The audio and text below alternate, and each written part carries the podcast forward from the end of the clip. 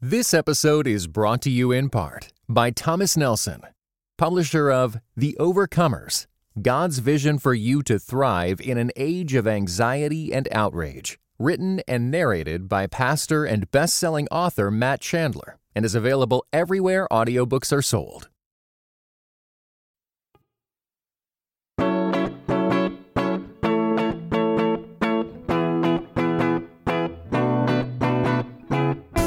You're listening to Seeing and Believing, a film and television podcast that searches for the sacred on screen. I'm Wade Bearden. And I'm Kevin McClenathan. Now, Wade, I know that you might be a little bit on edge this week because you're going to be moving soon and everything in the world is crazy right now. So I have just the thing to soothe you. It's a series of video clips of me dying in creative ways over and over. Wow, well, I mean, that is definitely soothing. I thought you were going to say vignettes of you mildly addicted to technology. Believe me when I tell you that death is a lot prettier in this case. Listeners, we have a great episode planned for you today. It's our documentary themed episode. First up, we review Kirsten Johnson's new film, Dick Johnson is Dead. And then we're going to be plumbing the dark depths of social media with a look at Jeff Orlowski's new documentary for Netflix, The Social Dilemma. For more great content, make sure to follow us on Twitter and Facebook. All that's coming up on this episode, episode 266 of Seeing and Believing. Just the idea that I might ever lose this man is too much to bear. He's my dad. Let's start walking. Just start walking to me. That's fantastic. I suggested we make a movie about him dying. he said yes. Listeners, we are here with episode 266. We've got a couple of Netflix documentaries that we're going to be reviewing today. All of them are available to stream on the streaming platform. We're going to be talking about social media. I'm excited. I have no idea, Kevin, what you think of the social dilemma, but I am I'm pumped about the conversation. It's it's going to be great. Yeah, well, I mean, you know me, so you definitely know that there's no love lost between me and the social media platforms themselves. So it should be an interesting discussion for sure. Yeah. Well, we are going to jump right into this week's episode with our review of Dick Johnson is Dead. Director Kirsten Johnson's father, Richard, he's dying. Well, I guess you could say he's dying in the sense that we're all dying. That is, slowly aging with each and every day. So, Kirsten does what any normal person would do. She begins staging his possible death. These creations range from the more ordinary, a car accident, to the elaborate. At one point in the film, an AC unit falls from the sky to land on Richard's head. The real magic happens in between, though, as Kirsten and Dick bond throughout the filmmaking process. This bond results in an emotional ride through grief, loss, and the question of what it means to say goodbye. Kevin, we both like Johnson's previous film, Cameraperson. It ended up in my top 10 that year. And her follow up has received rave reviews since its premiere at Sundance earlier this year. As we get into our discussion this episode, what do you think of Dick Johnson is Dead? And do you think the film makes a case for Johnson as one of the more innovative documentarians working today? Well, that is definitely a crowded field for sure. You've got, you know, Errol Morris, Joshua Oppenheimer. The, I, there are a lot of really great documentary filmmakers uh, working today, but I I do have to say that Dick Johnson is dead. Really, like you said, does make the case for Kirsten Johnson's place at the top of the heap, or or maybe at the head of the class might be a, a better way to put it. I liked this film quite a bit even better than I liked Cameraperson, which I I probably didn't like it quite as much as as you did. You absolutely loved that film. I remember you raving about it on your uh, during the episode where we talked about our best films of that year. Um, and I liked it okay, but it didn't blow me away the way that it did for you. With Dick Johnson is Dead, though, I think Blown Away is a good way to describe my reaction to this film. I think it's very is there a strong. scene where Dick Johnson is blown away too? Literally blown away? I don't know. no, I think the, the the closest maybe that comes is is the scene where he gets uh, laid low by a two by four with nails in it. So that's that's maybe as violent as it gets. But uh, I would definitely I would have watched another half hour of Kirsten Johnson's mordantly funny enactments Yeah. of his possible demise. Um, but yeah, all that to say, I just think that there's so much to recommend this film for its humor, for its warmth. It's probably the most touchingly personal film I've seen all year. It's just really something special.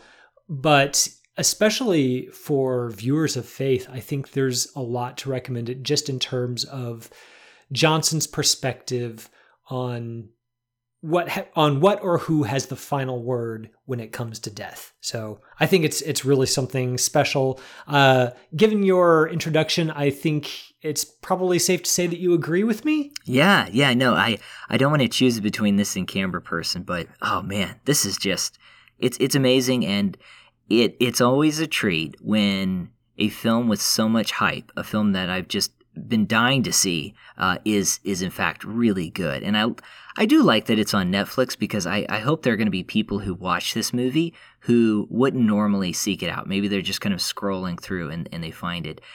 The uh, beginning of the movie. It, it features a scene that I alluded to earlier. Uh, Dick Johnson, he's walking along the street, and almost without warning, a, a window AC unit falls on his on his head, and I knew. Uh, at that moment, Kevin, that this was my movie. This is a movie for me. This is a movie that examines death, what it means to say goodbye to a loved one, uh, but it it's also really funny, and it understands that life can be simultaneously sad and and actually kind of hilarious at the same time. And I just I appreciate this film so much. And one question that I had going in is how would how would Johnson treat the topic of her father growing old? And I I didn't necessarily have any reservations because her delicate use of footage in Cameraperson tells us a lot about who she is as an individual. And she also featured uh, footage of her mom in Cameraperson. Her mom suffered from Alzheimer's. And, and so I, I knew that she was going to approach this in, uh, in a way that I would probably feel comfortable with. And, and, and she does. Uh, I don't think she takes advantage of the situation and she doesn't just make this movie for the sake of making this movie. Uh, she genuinely cares for her father. And, and, what I love is I love these behind the scene moments uh, where uh, we get them just hanging out and having fun. And Dick Johnson, who is an incredible individual, uh, from what I can tell from this documentary, he'll say something, and she'll say, "I didn't know that." Uh, he'll he'll express a fear or something that he's dealt with his entire life, and you would think she would know all of those all those particulars by now. And, she, and she's like, "Wow, I'm so sorry, Dad." And it just it says something about her willingness to continue to learn about someone she's known her whole life. Uh, the joy her father has in spending time with her, and then just how this documentary isn't just isn't just a task to be filmed, but it's a way for them to hang out. And I just, I don't know, I, I, I really enjoyed that, and it, it, it meant something to me, and it affected me uh, emotionally as well.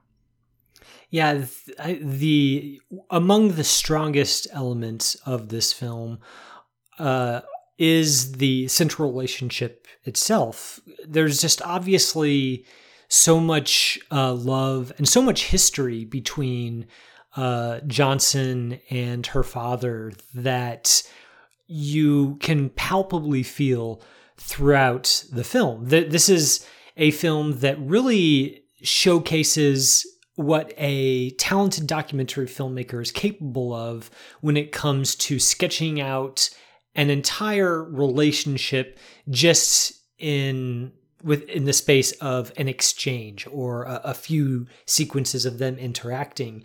And it's even more remarkable in this case because it's not Johnson capturing that dynamic between two people outside of herself. So she has the abilities to stand outside their relationship and assess it a little bit more objectively and kind of think uh, have have more brain space i guess available to think about shots and how it all comes together in the editing room. I mean obviously that was probably something that was on her mind in any case with with this film but because it is so personal for her and because they do share this really strong bond that makes that just amplifies how how touching it is when for example uh they are talking about uh her her mother, his wife, and and how she, how she passed from Alzheimer's, and uh, Johnson just captures it like the the camera's basically it seems to be sitting beside her on the couch or something. It's not a an immaculately composed scene in terms of the camera work, but it doesn't matter because the conversation is just so raw and, uh, is really just it, it's not exploitative. And this is a documentary I think that could really easily be accused of of exploiting tragedy uh, for the sake of art. Uh, Johnson, her her decision to present these conversations in a way that doesn't feel exploitative, that feels just as a natural, like it's just a natural byproduct of the love they feel for each other. I think really shows uh, her talents as a filmmaker and also just her her discipline as an artist to be able to keep going and exercise such a uh, an authorial hand even while she she watches her her own father kind of begin his own decline and journey towards towards the end of his life. Yeah, yeah, and it it's not a hey let's film this and then I'll see you later. Uh, she actually takes him to live with her, and uh, there's so much sacrifice uh, just in in that setting, in that scenario. Uh, you mentioned some of the camera angles and and not necessarily being um, meticulously composed. And what I appreciate about this documentary and and Cameraperson, well, let's talk about Cameraperson. So, Cameraperson, for our listeners who haven't seen it, you should definitely go check it out. But uh, Johnson, she has filmed uh, countless documentaries around the world, and she basically takes the scraps and she tells us not only about her life, but but just about the world and the importance of waiting and watching. And there, there, those qualities are inherent when you're making a film from scraps, and we really get to see the seams of the documentary process. And what she does here is is we get to see the scraps as well. We get to see the seams. We get to see the angles and the shots and the scenarios that would normally be cut. And so she'll be carrying a camera or the camera will just be sitting there watching and waiting. And, I, I, think she understands and, and what's just visualized powerfully across the film is that so much happens uh, in the meantime. Uh, so much happens when we least expect it. And if we can just kind of pay attention for a little while and just and just watch and just wait, um, we might be surprised at, at what we see. And so we get a number of those uh, scenarios. Uh, we also get some just really uh, clever editing. Uh, there are a number of quote unquote death scenes. Uh, we don't know that they're actually going to be death scenes, and it takes us by surprise. And so there's there's there's a lot of creative processing going on. Uh, I know that you hear this documentary about it and you're like, oh, it's watching someone grow old. It can seem kind of rote, or you kind of know what to expect. You don't know what to expect with this. And um, that's why I, I used innovation uh, when I opened this segment because she is so innovative. And I think, I think this film really kind of turns 2020 films upside down. I, I, it's one of my favorites of the year so far.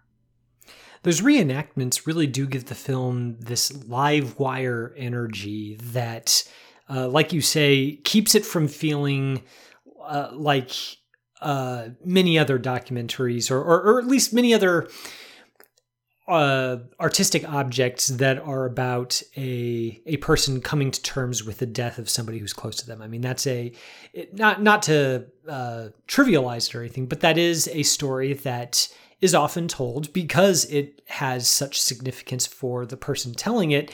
And so it can be tempting to succumb to this sort of mindset like you you you kind of know what the beats are going to be. You know you you expect the relationship to be established. You you expect to see some sort of a decline and you expect to eventually at some point witness the the death itself. And you kind of in your mind you kind of know how that might go or the way the the, cho- the artistic choices that the artist might make in order to convey their feelings about those events. These reenactments, though, not only do they, like you said, catch you by surprise, but they're also just very funny and um, it, it, provides a, a great uh, palate cleanser uh, or, or contrast for the moments that are uh, mm-hmm. more.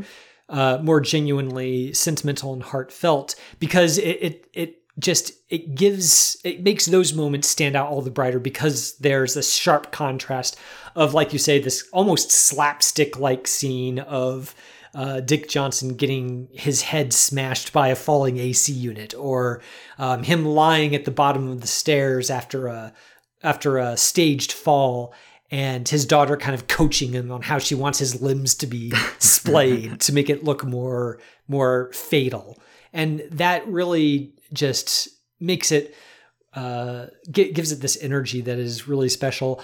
Uh, I speaking of the editing, I also really liked how the the scene to scene editing is really constructed. The the overall structure and the way the choices that Johnson makes in cutting between different sequences is really great. There's a device that often is returned to in this film where uh, title card will pop up saying like Seattle or mm-hmm. New York City or wherever they happen to be.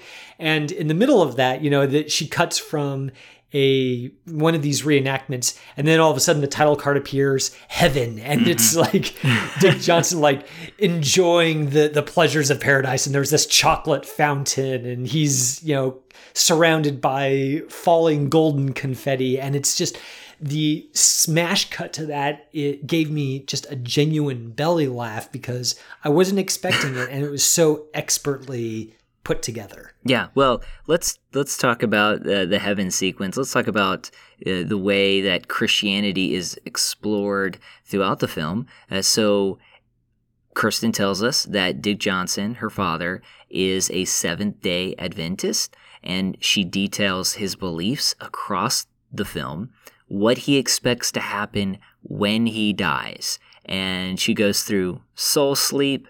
Um, Seventh day Adventists believe that uh, the soul will essentially kind of rest or lay dormant until Jesus returns and the resurrection and things are are made new. And Johnson, Kirsten Johnson, she doesn't necessarily tip her hand and say, This is what I believe. Uh, she is, essentially explains the beliefs of others, the beliefs of her uh, father. But she treats those beliefs with such, I think, reverence. Now, she has fun with the heaven sequences, uh, but there's this this hope that pervades the entire film, and it's it's hard to describe. But as we're watching, uh, we get caught up in this, and especially us, we're we are watching from our Christian perspective. But I don't ever for a sense say or think this is going to be the end of Dick Johnson. Uh, he will continue. He will survive. And just like he survives all these other quote unquote fake deaths, uh, his eventual death, uh, it will have no hold on him. And, and I really appreciate her genuinely delving into what her father believes and trying to find a way to cinematically uh, not necessarily realistically, of course, uh, visualize that, um, but to maybe catch a glimpse of of what it might be like. And I think for me, in some of those sequences, one of the moments that's that's it's cheesy and it's silly and it's funny, but it's also kind of powerful. Is this actor? Uh, he is he's playing Jesus, and he washes Dick Johnson's feet, and uh, Dick Johnson he ha- he doesn't have uh, toes, and uh, there's a cut, and uh, his feet now have toes, and just celebrating that, and and looking forward to things being made new. Uh, there, there's just I don't know. There's a quality there, a Christian quality there that that Christians I think will will definitely appreciate when they watch this film. The eschatological vision that shines through in this film is what really takes it from being a, a very good documentary to something approaching a masterpiece for me. It's uh, like you said, it's it's it's it's whimsical, it's fun, but I would be surprised if I were to learn that Kirsten Johnson didn't retain at least some of uh, the faith that she grew up in, just because the the vision of uh, a you know uh, Jesus in His glory returning again, washing the feet of uh, a faithful one one of the faithful like Dick Johnson, and healing this infirmity that he's had to live with and has been ashamed of for his entire life is I mean that is just quintessentially uh, the the joy that we see in Revelation. The idea that um, that you know all tears will be washed washed away, um, and there will be no more suffering or or pain or death. That is just it's so it's so sensitively uh, and, and really um, powerfully put together that uh, it's it, it just it really just affected me very very strongly.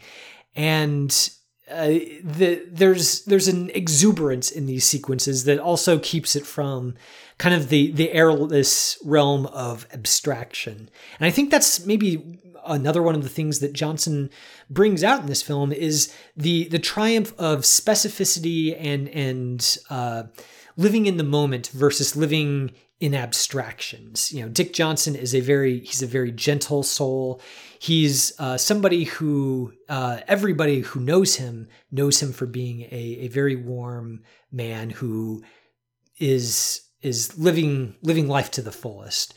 And uh, we see that in in an exchange where um, Johnson asks her father. She asks she asks Dick um, if he could have one wish, like if he wanted uh, one thing to be true when he got to heaven, what would he want it to be? And you know, he she kind of seems to expect him to say something like world peace or something that's just you know this huge scale, like very big wish. And his answer is very simple. He's like, I wish for your mother to not have died and it's the it's a very very simple sort of wish and, you you kind of at first expect like you can have anything at all and and uh, that like that simple thing is is is what he wants. And he doesn't say it as if uh, as if it is that way. It's just a, a very simple humble yes i wish that this very sad thing hadn't happened. And that also i in a weird way speaks to me of the of the eschaton that that that Jesus comes back not just to put the world to right, but also to heal every individual uh, of their their problems, big and small, and to achieve heaven on earth. And we really do see that in this film. And I think that that the the way that Johnson is able to use cinema to convey that shows uh, both her formidability as an artist and also just what cinema is is capable of, maybe uniquely in in just bringing these visions to life. Yeah, and and there's this delicate balance with the film.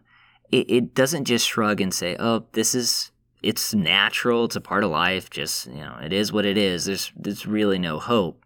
It it says there's there's death and there's pain. This is natural. Death is is natural and a part of life, but it's not the end.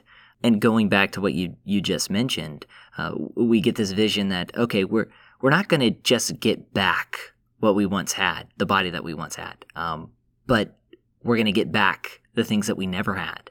And uh, you see that with Dick Johnson. I also appreciate too how how Kirsten Johnson doesn't just look at the whole ordeal through her lens, but she tries to figure out what it might be like to go through uh, what Dick Johnson is going through.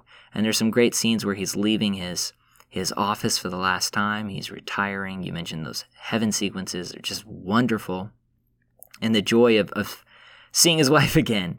And uh, and then you have this scene, a powerful scene, and uh, their family they're going out. They are trick or treating, and they actually leave Johnson in a room in front of a TV alone, where he'll be safe. And they trick or treat, and then they come pick him up. And he was confused, very confused about where they had went. And so they, she restages, she stages this scene where he's in this kind of haunted house, this creepy house, and he's just sitting there, not really understanding where everything's at. And she mentions that th- this was her way to try to get into the mind of her father. And I really do appreciate that. She's not just saying, "Oh, look at me. It's so difficult, so hard that he's his memory is being lost." Um, but this must be a very confusing experience for him too, and, and it, one that we can only kind of imagine using art. And and she does that. And uh, yeah, I mean, we could go on and on about this movie, Kevin. It it really is wonderful. I, I, brought up Joshua Oppenheimer when we when you asked me at first, you know, who who I think are, are some of the most innovative documentarians working today, and uh, the reason he springs he sprang to mind for me is because scenes like that and like the uh, the death reenactments that Johnson puts together over the course of this film really reminded me of uh, Oppenheimer's uh, The Act of Killing of 2012, I think was when that came out, um, which in its own way uses reenactments for a very different purpose, but shows kind of the same thing, which is that um, the act of dramatizing something, of, of putting together, marshaling your cinematic resources to create something on screen can help you gain a perspective on it that you didn't have before. And that haunted house sequence is a good example of how Johnson essentially um, creates empathy for her father, not by sort of telling us about how scary it might have been for him or just by interviewing him and expecting him to articulate for us, but actually recreating it and dramatizing it before our eyes helps us enter into it. And uh, maybe even more importantly, helps Johnson herself enter into it. And that's maybe where the similarity to the act of killing comes in, where this entire project is essentially Johnson trying to come to terms with the fact that her father is going to die and uh, his, that his death is near. That I think the first line or one of the first lines in this film is now it's upon us the beginning of his disappearance and how she's really trying to come to terms with that and all of these reenactments essentially are her using the power of cinema to let her have some sort of power over uh, over his disappearance, as she puts it, to to allow herself to enter into that experience and experience it in a way that allows her to kind of not be drowned in the grief that that will accompany it when it actually arrives. And I think that that also is maybe why it strikes me as one of the strongest movies of the year so far, is because it really showcases what movies are capable of. Yeah, no, it's it's it's a great example of of what we try to discuss and what we talk about and and why we love movies and and why we do the podcast is the power of cinema to help us to understand, to help us feel, to help us visualize. And I, I think that's what we get here. And uh, yeah, I mean, it's just, it's amazing. We get Cameraperson, we, get this, and uh, Kirsten Johnson, she, she is as I mentioned, innovative. Listeners, that is our review of Dick Johnson is Dead. I mentioned this at the top of the show, but it is currently streaming on Netflix. I want you to make sure to check it out. Definitely do that. And then let us know what you think. Tweet us at SeeBelievePod at SeeBelievePod. Then you can also email us. If you got something maybe a little bit longer, seeing and believing CAPC at gmail.com. It's funny I mentioned Netflix and social media, Kevin. We're going to be reviewing The Social Dilemma, another Netflix documentary here in a moment. Listeners, don't go anywhere.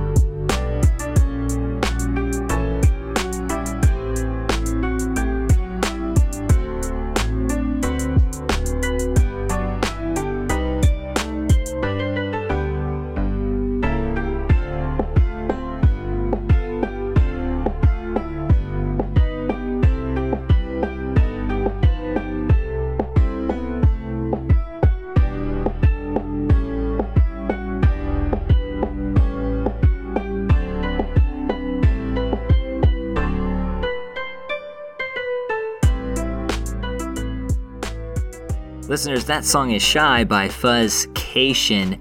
We want to take an opportunity and say thank you to everyone who supports us via our Patreon campaign. You keep this show going, and it's been uh, it's been great to have Seeing and Believing in 2020. It's something that I look forward to every week, preparing for the show and uh, being to, able to talk to you, Kevin. You can hop on over, listeners, to patreon.com forward slash seeing underscore believing underscore podcast to support us. Got a number of different donation levels. I know we mention this every week, but one of our favorites is the what can you buy for $5 level.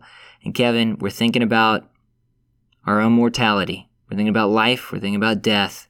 Up there with those questions is this. what could someone buy for five bucks? We are interested in the in the big questions here on Seeing Believing. uh, five dollars would get you uh, a new plugin for for your phone or your tablet, your digital device that gives you a new set of emojis. They're the Buster Keaton emojis. So an emoji for every uh, every occasion. If every occasion involves you just having a completely stone faced uh, stare into the middle distance. Yeah, yeah. Well, eh, you know, there was one time, Kevin, that I was I was trying to capture a train, and it was called the General, and I really needed a Buster Keaton emoticon emoji, whatever they're called, to express myself. I didn't have it, but for five bucks, I can get it. Yeah, uh, you that extremely specific scenario would have been so easy for you to text with your friends about oh, afterwards man. if only you had had this plugin to begin with. So, yeah. Alas, for for that time you didn't have it, but you know, next time you're yeah. chasing down a train named the General, you will be armed and ready. Yeah, yeah. I mean, you use that emoji. If you know, you know. Uh, listeners, you can get that pack for five bucks, or you can support us on our Patreon campaign, like I mentioned earlier. Just go to patreon.com forward slash seeing underscore believing underscore podcast. Yeah, and uh, giving $5 if you're uh, not in the mood for Buster Keaton emojis or donating to our Patreon, it, $5 will also allow you to become a member of Christ and Pop Culture, which, in addition to giving you access to our members only forum, gives a, gives you access to periodic uh, free gifts that we give to our members as a way of saying thank you for supporting our site's mission. This month, Wade, we actually have a new offering. It's a book for our members. It's a book titled Compassion and Conviction. And Michael Morgan had a write up for it over on ChristPopCulture.com. He writes about it in part. As a people in the process of being transformed into the Beatitudes, the campaign trail can be a fraught place for the church. And as some factions have gone headlong for electoral power, the public image of the church has been pulled apart to the left and the right, with the cross of Christ split and splintered like a dry log between them.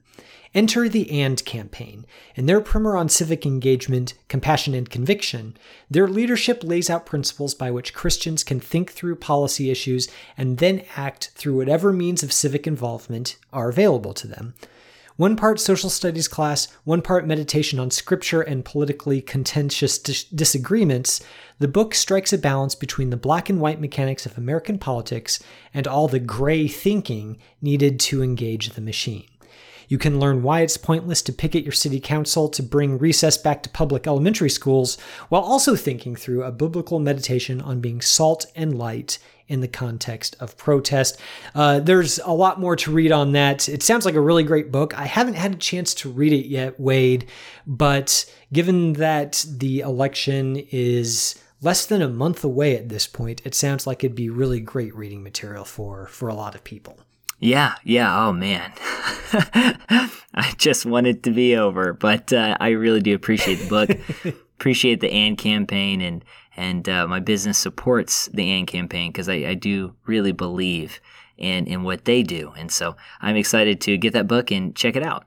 Yeah, me too. Listeners, again, if you want to get your hands on that book, becoming a member of Christ and Pop Culture for $5 a month is definitely the way to do it. Just go to the christandpopculture.com. There's a button up there to subscribe and follow the directions from there, and you too can become a member. This episode is brought to you in part by Thomas Nelson, publisher of Grieve, Breathe, Receive Finding a Faith Strong Enough to Hold Us. Written and narrated by Pastor Steve Carter. Grieve, Breathe, Receive. Those three words became a profound mantra for Steve Carter during a season of deep healing, the kind that comes after painful trauma. Grieve, Breathe, Receive is available everywhere audiobooks are sold. Visit thomasnelson.com/audio to learn more.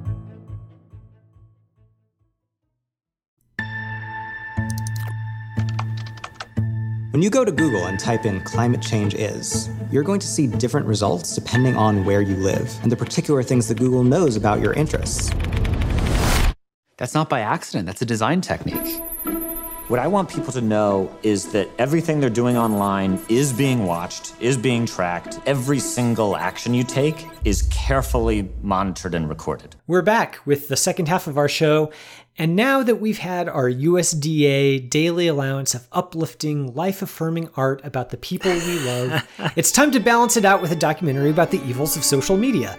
Wade, do you think we should maybe have uh, Jonathan, our producer, splice in some sound effects of a spooky organ and thunderclaps at this point? Well, I'm thinking the psycho scream would be great, as well as. Uh, the the score it, it'd be perfect. You know we we just finished our noir summer of darkness but i feel like the darkness is continuing this week. Um yeah yes. I mean it is it is you know it's october halloween is coming up so maybe it's more appropriate than we initially thought when we were planning out our schedule. So i guess that worked out pretty well. No no it, it did. Cue the ominous music. Well, the documentary uh, accompanying that ominous music this week is The Social Dilemma, Jeff Orlowski's new documentary for Netflix about the disquieting algorithms and perverse incentives that form the basis for the technology that many, if not most of us, use every day featuring interviews with people who once worked at the highest levels of tech giants like Facebook, Google, Twitter, and Instagram, Orlowski paints a disturbing picture of the present day's media environment and the ways in which these tech giants affect our behavior, sometimes without us even realizing it. Along the way, Orlowski sprinkles in dramatized sequences about a family coping with the effects of this technology on their everyday lives. Wade, to get us started, I'm curious to know how this film affected you. It does seem to be wanting to change the viewer's social media habits in some way, or at least make them think about those habits in new ways. Did this film cause you to view social media technology in any new ways? Did it succeed in making you want to change your social media habits? Or did you think a few too many babies were being thrown out with the bath? not enough babies were thrown out. No, uh, you know, the last year I've really been uh, trying to assess my social media habits and and moving uh, farther away from social media, spending less time, posting less. Here's the thing: if you want to spend less time on social media, just don't post very much and. You never have to respond. Uh, you never have to worry about as many notifications. And so I've, I've been uh, trying to do that because I really feel like uh, both Twitter and Facebook, I feel like they're pretty toxic.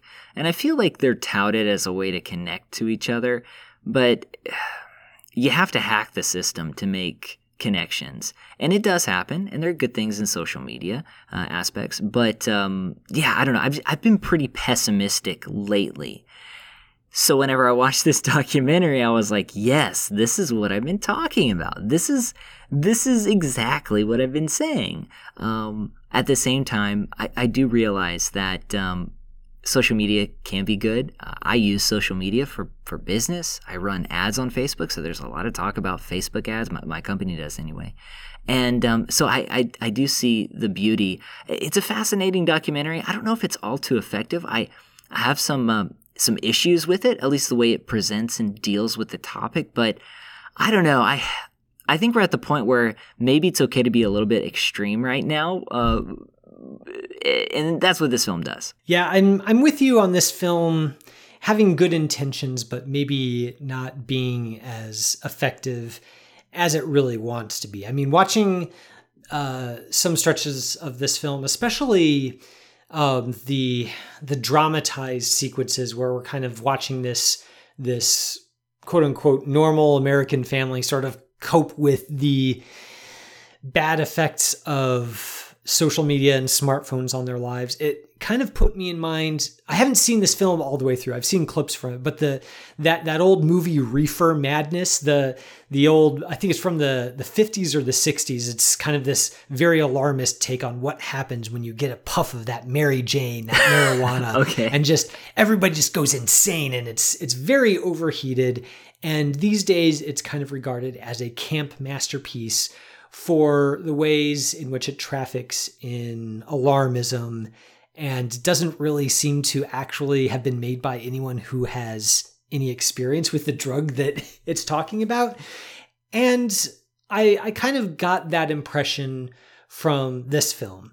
And I don't say that because I'm any sort of booster of social media. I I could be described as as being a luddite. Uh, I, I definitely use social media more than I ought. In fact, the, the the fact that I use it as much as I do and yet hate it so much is a really good way of illustrating this movie's thesis, which is that uh, it's uh, an addictive technology. It's it's bad for us, and yet we find ourselves weirdly compelled to to use it, or at least to have a presence on it. So I agree with the move with this documentary's premises and the overall thrust of its arguments. I just don't think that it's made in a way that uh, that really is the most effective way to to make those points. I think it's it's a little bit rote in the interview segments, and I have to say the dramatized sequences are they're they're just flat out bad. I don't know if there's any other way to put it. They're just they're silly.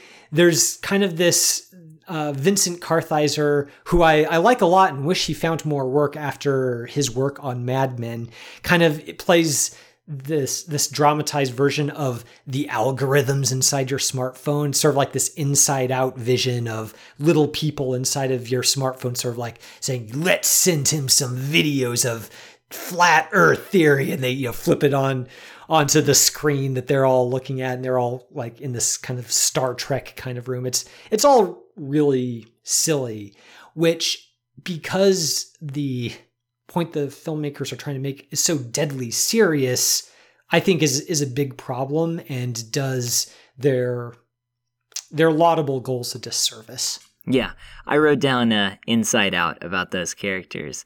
I I think the I think the dramatized sections are pretty bad, and they it ends really odd. It's it's kind of strange.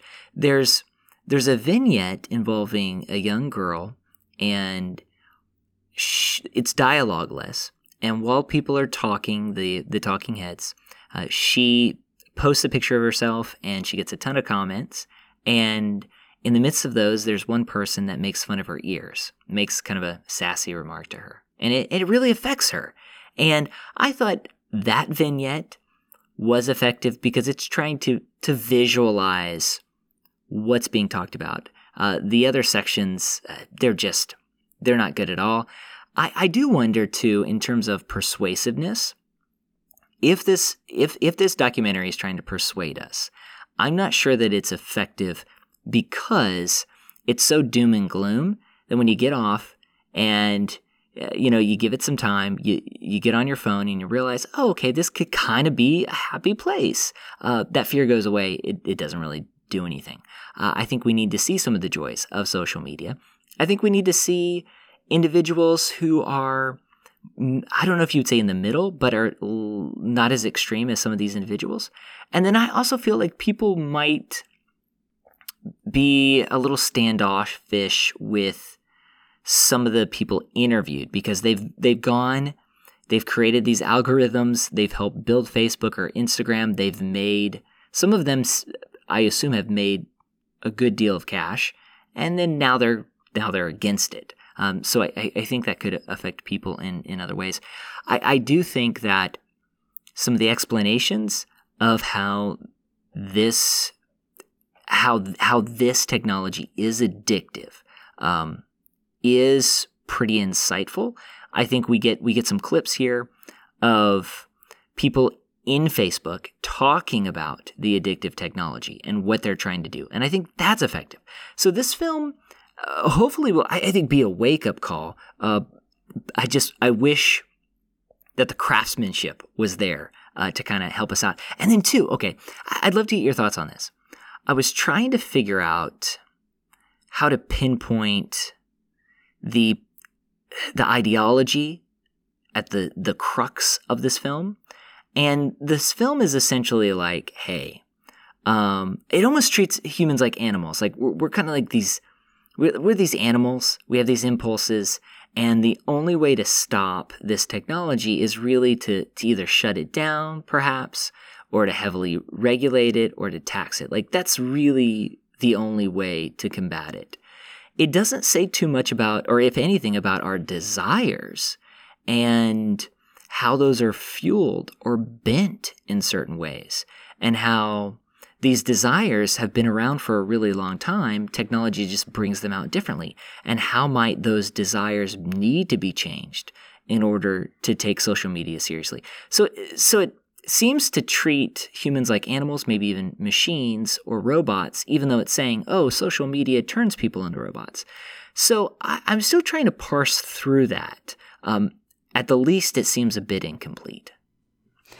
I uh, definitely picked up on what you're talking about in that th- there's this kind of moral neutrality that uh, is evident in the way that this film goes about making its points, which is, is that you're right that it doesn't, it, it kind of treats this as, as, as a purely social problem. I, I something like poverty. Like it's it's a social problem that if we can come up with the right policies to combat it, then it will it will be solved somehow and that the problem isn't necessarily that social media exists the problem is that it's not being used the right way or that uh, the these corporations are implementing it in in bad ways and I mean, there's a kernel of truth in that, but I, I think one thing that kind of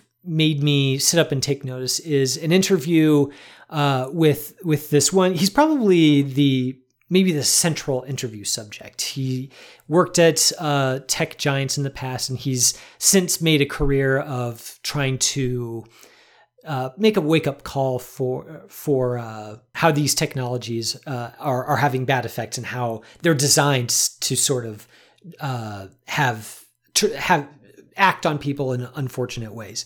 And he says something that uh, th- there's a difference between a tool and the technologies represented by social media. He says that a, a tool is something that's that's you people have power over and that you just use it for a task. So if you have a hammer, then you know it's it's just a hammer. You use it to hammer in a nail and then you're done with it and it's just sort of this neutral object. Whereas social media is different because it is designed to act upon you in a certain way. So it's not just an object that you use, it's an object that acts upon you. And I don't know if that's entirely true uh, and it's it's an interesting kind of debate over media ecology and whether there is such a thing as a purely neutral technology or tool. Um, I don't necessarily think there is, but I think that might speak to kind of the incompleteness you're talking about, where nobody here seems to really think that maybe the the problem is that there's just really no way to make these technologies uh, good or or useful or to find a use for them that doesn't outweigh their their bad effects simply because of the way human beings are. I think that's an, uh, a uh, at least a concept that needs to be considered. And because this film doesn't really consider that, it kind of ends up feeling a little bit toothless. Like it ends with this um, this call to this call to action. Like we all just need to find a better way to be on social media. And i don't think that is really going to be what saves us. And you know maybe i'm wrong about that but i would but it seems like that's not something that would have even occurred to the interview subjects or the makers of this documentary. And that seems to be an oversight. Yeah yeah. I think i think too in addition to that, the history is is limited here. Uh, we get dissension. Uh, we get uh, one person actually even alluding to a, a, civil war in our country as a result of technology. And at, at some point, it seemed as if okay, the the world's it's it's kind of a bad place right now. and it's not in a good place, and we're blaming technology. But if we look back in history, we realize that we've been in situations like this before. That's not to, to lessen the severity here, but we have been in situations like this before, and technology was in a different place. So we can't just scapegoat social media uh, and, and, and say, well, th- this, this is the issue. Though, I do believe um, that a number of things that they said are true, that human beings, we we are designed to be liked uh, by a handful of people. Are we designed or made, or as one character or one individual says, um, are we have we evolved to be liked by ten thousand people? And, and and that's I mean that is yeah that's that's a great question. I, I think there are some glaring omissions from this documentary. Uh, I, I, we don't hear anything really of influencer culture. I think that's huge, and, and just I think one day in 50 years, people are going to talk about influential culture. Uh, influencers on social media, and, and it's going to be an amazing book. Um, there's nothing uh, that talks about pornography, and I know that we this is mostly regulated to uh, social media but it also involves cell phones. It also talks about Google, email.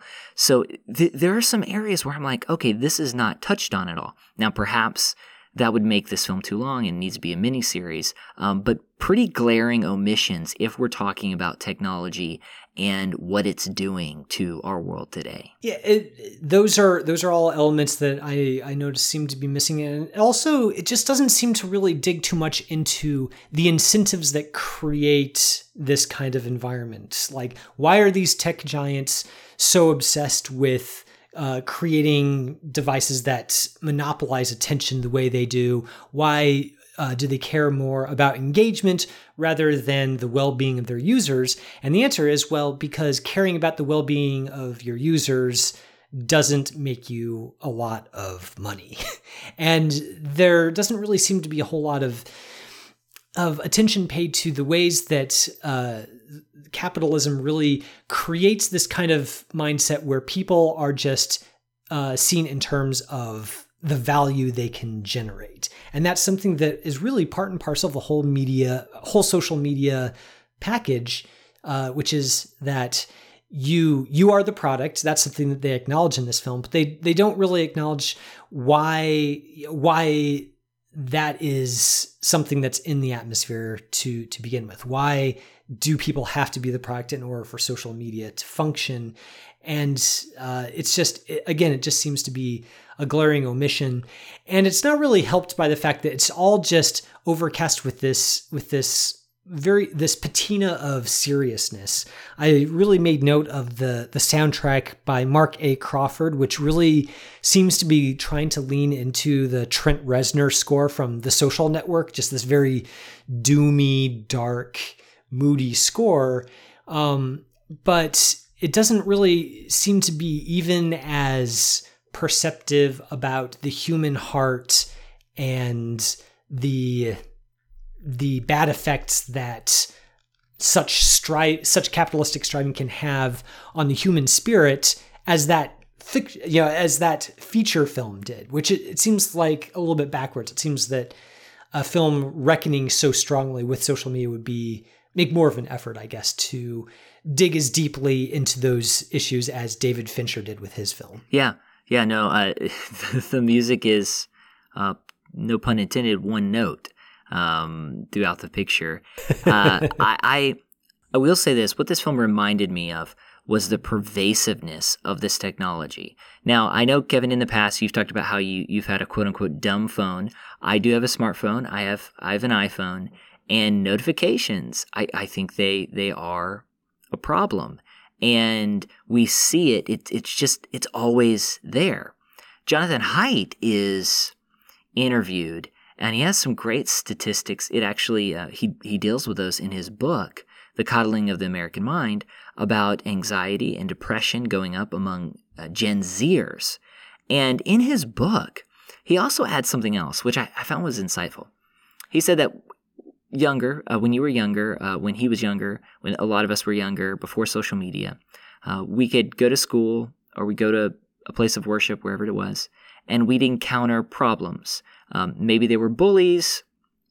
Maybe uh, it was just the the stress of trying to always look your best, be the funniest, not say something dumb. Uh, it's it's a lot of work. You were always on guard, but then you go home and you weren't. Uh, for for people who who grew up in a safe home, you were in you were in a safe space. Now he says that that doesn't happen because of social media. It's always there. You never let your guard down, and that can produce a lot of anxiety and a lot of depression. And I, I think this film does highlight that that it is it's everywhere, and it's very difficult to escape it. And uh, what I'm finding too with with with my two boys is even when you put up rules, uh, what do you do when you're at a place and every other child their age has a device? Uh, and and and now now you've got to fight a battle on, on two fronts.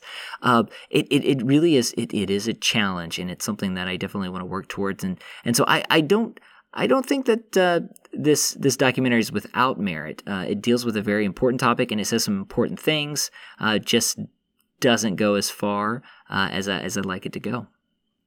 it, it, doesn't go as far as I'd like it to go in its analysis of the actual problem. I think I could do with a little. I, I would like it to go less far with the corny uh, dramatizations. just you know, I I like Kara Kara Hayward. Uh, it's nice to see her getting work after Moonrise Kingdom and Manchester by the Sea. Oh, but yeah, yeah. man, I need I need her to be in, in better projects than this. Yeah, yeah. Listeners, that is our review of The Social Dilemma, the Netflix documentary. If you've seen this film and want to offer your take on it, we'd love to hear from you. You can always uh, use social media to let us know your thoughts, help us redeem the platform uh, with your insights into this film. You can always, of course, email us at seeing and believing capc at gmail.com. But now we've reached the part of the show, Wade, where we're going to offer a recommendation from the world of television or film. We've had a few weeks off from offering recommendations while we were doing our film noir marathon, but it's time to jump back in. So, what do you have for us this week? Well, okay, I'm gonna I'm gonna cheat again this week. This does not relate to television and or film, but we are talking about technology and we're talking about how to set up limits. We're we're talking about how to understand the role of technology in our lives. And earlier this year, I read Andy Crouch's book, The TechWise Family Everyday Steps for Putting Technology in Its Proper Place. And I thought it was uh, very beneficial. I thought it was great, actually. It's more than just uh, filters, as the synopsis says. It's more than just screen time. But how do you understand a more, or how do you take a more holistic approach to technology within the life of your family? So that's a book that I very much appreciate, and I've been trying to apply a little bit better. I have not done the, the greatest job at, but um, it, it is a good book nevertheless. And I would encourage parents to, to check it out. It's it's a quick read, but I, I think it's I think it's something that everybody needs to consider, and and you need to work through those those issues with your family. Oh, I haven't uh, read that, uh, but maybe I'll pick it up. I definitely know that Andy Crouch has a, a really uh, good reputation among uh, many of my friends, uh, including you. So thanks for the recommendation there. My recommendation for this week is going to be uh, tech focused as well, although it is uh, in comedy form rather than in book form. Uh, I recently started catching up with the HBO sitcom Silicon Valley, which is uh, a show from who the showrunner is Mike Judge. He co created it along with John Altshuler and Dave Krinsky, who he also worked with on King of the Hill. Um, so you kind of maybe already have a slight idea of the kind of sensibility that goes into this. It's definitely got a lot of office space in its DNA as well. It stars uh, Thomas Middleditch as uh, Richard Hendricks. He's a programmer who comes up with this incredible new algorithm for a data compression app, and it just kind of chronicles his attempts to turn it into a successful uh, application and build a tech empire around it while being dragged down by kind of the the shallowness and craziness of Silicon Valley business culture. I you know it's I, I like Mike Judge a lot, and I so maybe this is just a case of his comedic sensibility really jibing with my own. But I also specifically really like how this show captures a very specific kind of corporate culture where corporations, especially big tech, really love to position themselves as very socially conscious, as caring a lot about progressive values and the environment and all of these things. But really, what they care about most is bolstering their brand. And that is skewered so perfectly in this this TV series that I can't help but laugh. Uh, it's a good watch. I'm about uh, halfway through season two, and it's still pretty good. So definitely check it out if you have HBO. Uh, the TV series Silicon Valley. Yeah, so I have HBO Max for I think an, close to a year because of something that I purchased on a cell phone or something. and so I've been wanting to check that out. I get oh man, Zach Woods, who's in that show, he also played Gabe in The Office.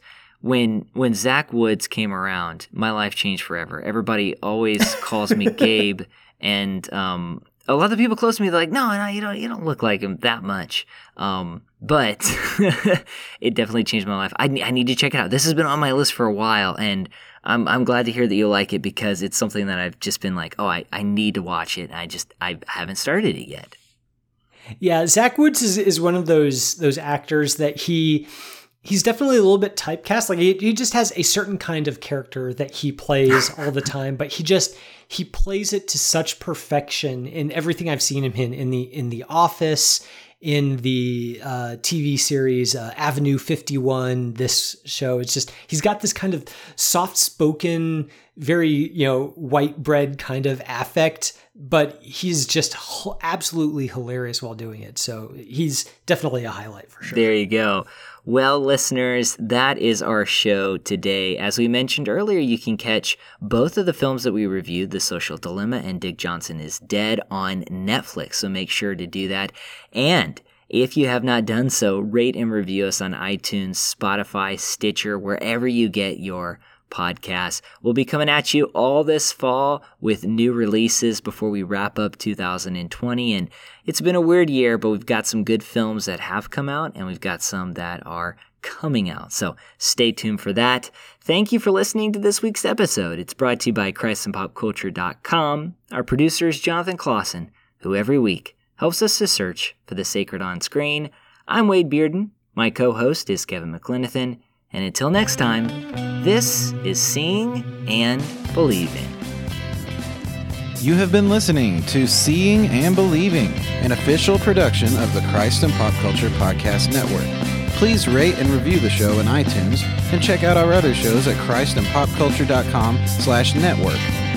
Theme music by Alexander Osborne and Lindsay Miz, used under Creative Commons License 3.0.